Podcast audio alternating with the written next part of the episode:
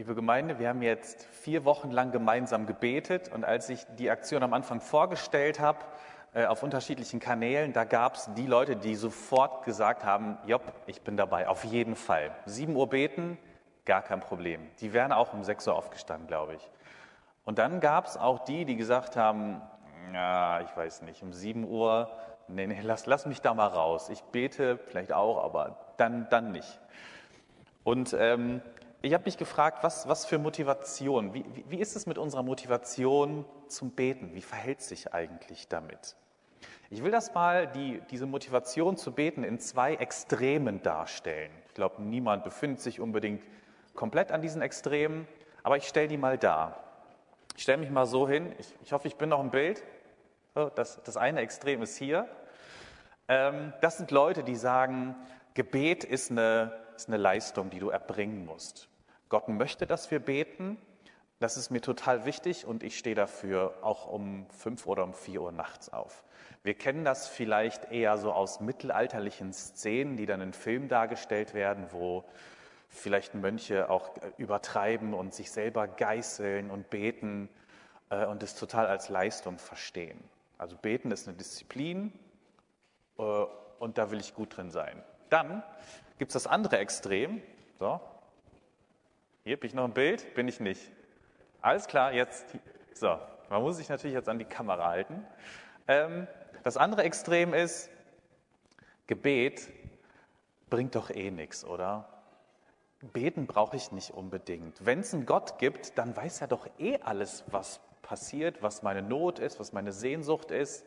Dann brauche ich doch nicht beten. Auf diesem Extrem finden sich dann ähm, Menschen, die keine Christen sind, ähm, aber auch Christen, ähm, die eher selten beten. Vielleicht irgendwann, wenn es ihnen so richtig schlecht geht. Die sagen, ich weiß nicht, ob Beten so viel bringt. Ähm, wie gesagt, ich vermute, ihr gehört nicht zu den ganz extremen Punkten, aber ihr könnt euch ja mal innerlich zuordnen. So eine kleine Kontrollfrage, um zu gucken, wohin tendiere ich eigentlich eher, kann sein, wenn ihr euch mal ein Gebet vorgenommen habt vielleicht in den letzten vier Wochen, vielleicht auch sonst, ähm, eine Gebetszeit oder ein Gebet. Ähm, ihr habt euch vorgenommen, mitzumachen ähm, und ihr habt es aber verpasst. Wie reagiert ihr danach? Habt ihr ein schlechtes Gewissen, weil ihr sagt, äh, und ihr ärgert euch über euch und denkt, Mann, das ist nicht okay. Ich wollte mir die Zeit nehmen und ich hätte sie mir auch nehmen sollen. Oder denkt ihr eher, hm, vergessen, halb so schlimm, die nächste Gebetszeit kommt, ich hatte sowieso Wichtigeres zu tun. Könnt ihr mal ein bisschen überlegen, wohin ihr eher tendiert bei der Motivation? Ich habe so eine kleine Vermutung, ich weiß nicht, ob das stimmt und ich kann es auch nicht beweisen.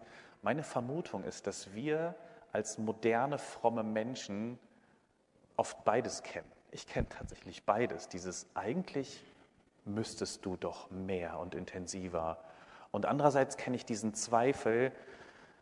Und was bringt das denn jetzt genau? Das ist so dieser moderne Zweifel äh, oder der Zweifel des modernen Menschen, der nicht so genau weiß, ob Beten was bringt.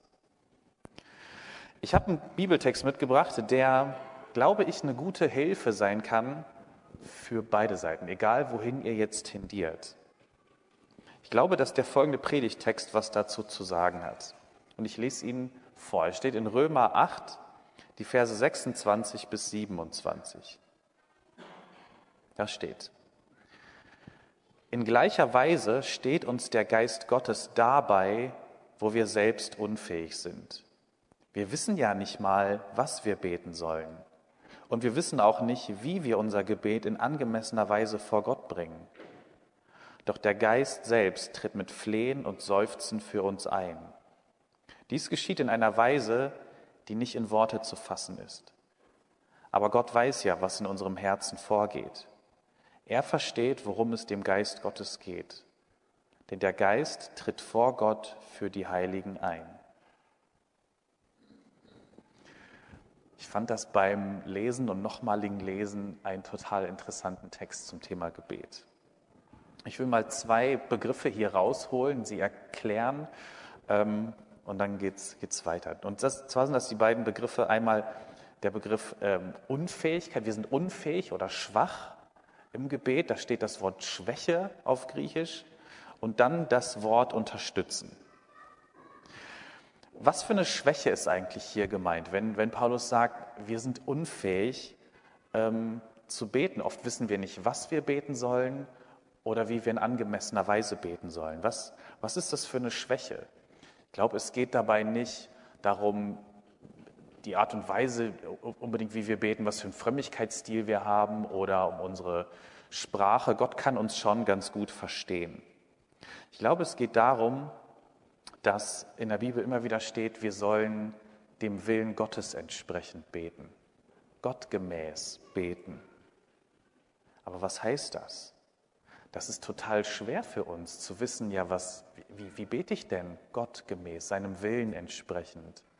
Wie wird denn sein Wille mein Wille? Das ist ganz, ganz schwierig. Wir kriegen das auch nie ganz hin. Wir beten immer mit unseren egoistischen Motiven irgendwo im Hintergrund.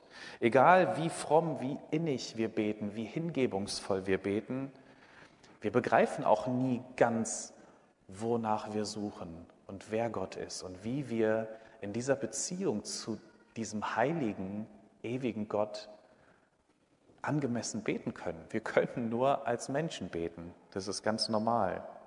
Es bleibt einfach immer dieser himmelweite Unterschied. In Prediger 5, Vers 1 ist es fast platt, aber sehr präzise ausgedrückt, denn Gott ist im Himmel und du bist auf der Erde. So kann man das vielleicht mit am besten beschreiben, warum es ganz, ganz schwer ist, gottgemäß und in angemessener Weise zu beten.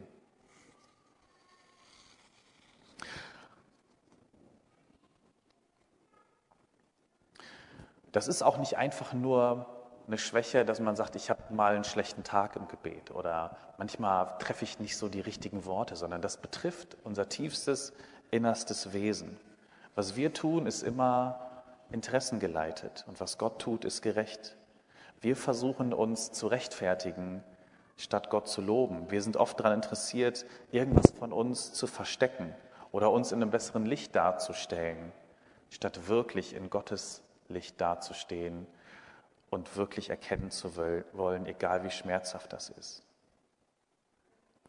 Das alles ist eben nicht nur Schwäche, sondern das macht uns aus, wie wir beten. Und wir können das auch nicht einfach ändern. Und da sagt Paulus jetzt hier im Römerbrief, der Heilige Geist unterstützt uns. Der hilft uns beim Beten, auch wenn wir eben wie Menschen beten. Damit kommen wir zu diesem zweiten Wort, das Wort unterstützen. Das ist ganz interessant, weil dieses Wort, das hier an der Stelle benutzt wird, kommt nur zweimal im Neuen Testament vor. Einmal hier offensichtlich und einmal in der Geschichte mit Maria und Martha. Also Jesus besucht diese beiden Frauen und Maria setzt sich, zu, setzt sich bei Jesus hin und hört ihm einfach zu, während Martha die ganze Hausarbeit macht. Und irgendwann beschwert Martha sich und sagt, ähm, Jesus, ich wünsche mir eigentlich, dass Maria mir hilft, also mich unterstützt. Das ist genau das Wort, das wir hier auch haben. Also es ist eine ganz praktische Unterstützung, wenn jemand etwas tut. Also so wie ein Mensch den anderen unterstützen kann, so wie wir uns gegenseitig unterstützen können, so kommt der Heilige Geist Gottes uns im Gebet zur Hilfe und unterstützt uns bei den Dingen, die wir selber nicht schaffen. Das ist irgendwie schön, oder? Das, was wir alleine nicht schaffen, das ergänzt der Geist Gottes. Wir gehen die Wegstrecke, die wir gehen können, und den Rest des Weges unterstützt uns Gottes Geist. Wir brauchen die Unterstützung wegen unserer Schwäche. Das bedeutet jetzt aber umgekehrt auch, der Geist Gottes braucht uns. Also wenn jemand jemanden unterstützt, dann nimmt er ihm ja nicht die ganze Arbeit ab, sondern man macht schon selber was und dann unterstützt man noch. Das kann man schnell überlesen. Der Geist Gottes unterstützt uns in dem, was wir im Gebet tun. Er nimmt uns das Gebet nicht komplett ab. Wir müssen schon selber beten. Hier steht ja nicht im Römerbrief, ähm, weil ihr halt nicht in angemessener Weise beten könnt, lasst es einfach. der Geist Gottes tut es. Steht da nicht. Wir sollen schon beten. Gebet ist nicht überflüssig, sondern super wichtig. Und wenn wir nicht beten, gibt es auch nichts zu unterstützen. Wir stoßen hier auch auf ein spannendes Geheimnis unseres Lebens, das ich auch gar nicht perfekt erklären kann. Es ist das Geheimnis, dass es eine geistliche Welt gibt. Etwas, was jenseits von unserer Wahrnehmung existiert, mit dem wir auch nicht so einfach in Berührung kommen können. Wir glauben ja, dass es Gott gibt und dass Gott Geist ist, dass er da ist und trotzdem sehen wir ihn nicht. Wir glauben, viele glauben, dass es Engel gibt und andere Wesen. Und wer weiß, was es sonst alles in der für uns unsichtbaren Welt gibt. Das können wir ja nicht wissen, weil wir es nicht sehen können. Wer weiß, was für Dimensionen der Wirklichkeit uns verborgen sind. Wir sind halt Menschen mit einem Körper, mit unseren fünf Sinnen. Und wir kommen mit dieser geistlichen Welt nicht so einfach in Verbindung. Das gilt aber genauso auch andersrum. Diese geistliche Welt, die braucht zumindest hier auf unserer Erde die materielle, die körperliche, die leibliche Welt. Gottes Geist wird auf dieser Erde nur offenbar, nur sichtbar durch Dinge und durch Personen, die man sehen kann, die man begrüßen, anfassen, hoffentlich irgendwann wieder umarmen kann, ähm, denen man zuhören kann. Gottes Geist muss Fleisch werden, sonst erleben wir ihn nicht. Es gibt eine geistliche Welt, aber wir sind eben keine rein geistlichen Wesen, wir sind körperliche Wesen. Und wir können Gottes Geist nur mit unserem Körper und mit unseren Sinnen erleben und empfangen.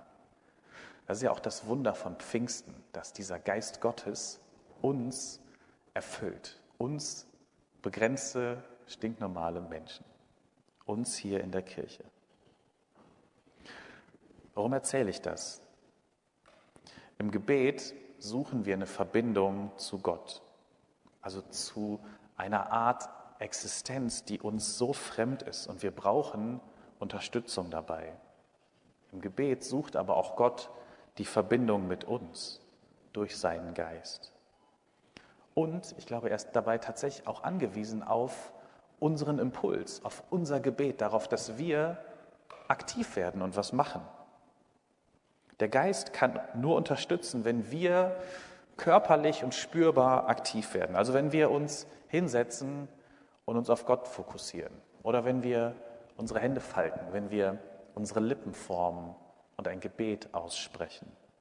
Oder wenn wir unsere Arme zum Lobpreis erheben. Oder, oder, oder, wie auch immer eure Form des Gebets ist. Es gibt zwei schöne Überraschungen in diesem Bibeltext. Einmal, Gottes Geist betet mit uns, er hilft uns, er unterstützt und dolmetscht unser Gebet hin zu Gott. Und die andere Überraschung ist, Gottes Geist hier auf der Erde braucht uns, dich und mich. Und auf dieser Erde geschehen die schönsten und heilvollsten Dinge aus genau dieser Verbindung, dem Geist Gottes und uns ganz gewöhnlichen Menschen. Ich erinnere euch nochmal an den Anfang dieser Predigt, an diese beiden extremen Positionen. Ich glaube, das hat damit viel zu tun.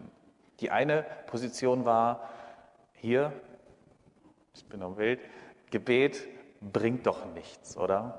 Es ist sinnlos. Was soll mein Gebet schon bewirken? Ob ich das jetzt mache oder nicht, macht doch keinen Unterschied.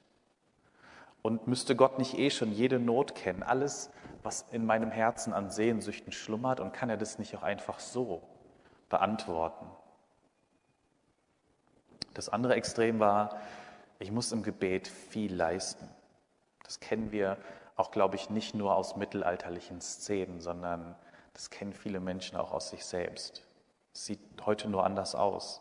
Dann haben wir das Gefühl, nie genug geleistet zu haben, nicht genug gebetet zu haben, nicht oft genug, nicht lange genug gebetet zu haben, nicht intensiv genug. Vielleicht habt ihr manchmal das Gefühl, nicht genug geglaubt zu haben und deshalb hat Gott das Gebet nicht erhört.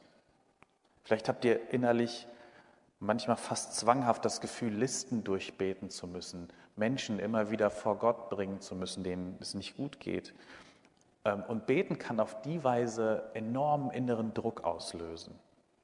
Also ich muss das richtig machen. Ich muss genug machen, sonst bringt es am Ende nichts.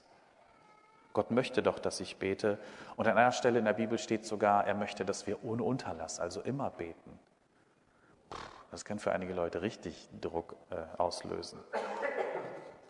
Und die gute Botschaft des Textes ist jetzt, es ist okay. Du darfst ganz ruhig und ganz getrost zu Gott kommen und beten.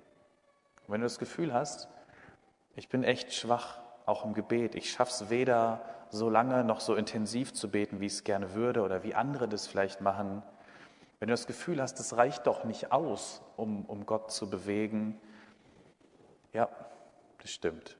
Es reicht nicht. Und es ist okay. Es muss gar nicht reichen. Unsere Gegenwart, unsere Intention ist schon genug. Und der Geist Gottes unterstützt uns. Er macht den Rest. Der Geist kümmert sich darum, dass unser Gebet bei Gott ankommt. Und zwar auf die allerbeste Weise. Ähm, bei Gott kommt immer die beste Version unseres Gebets an.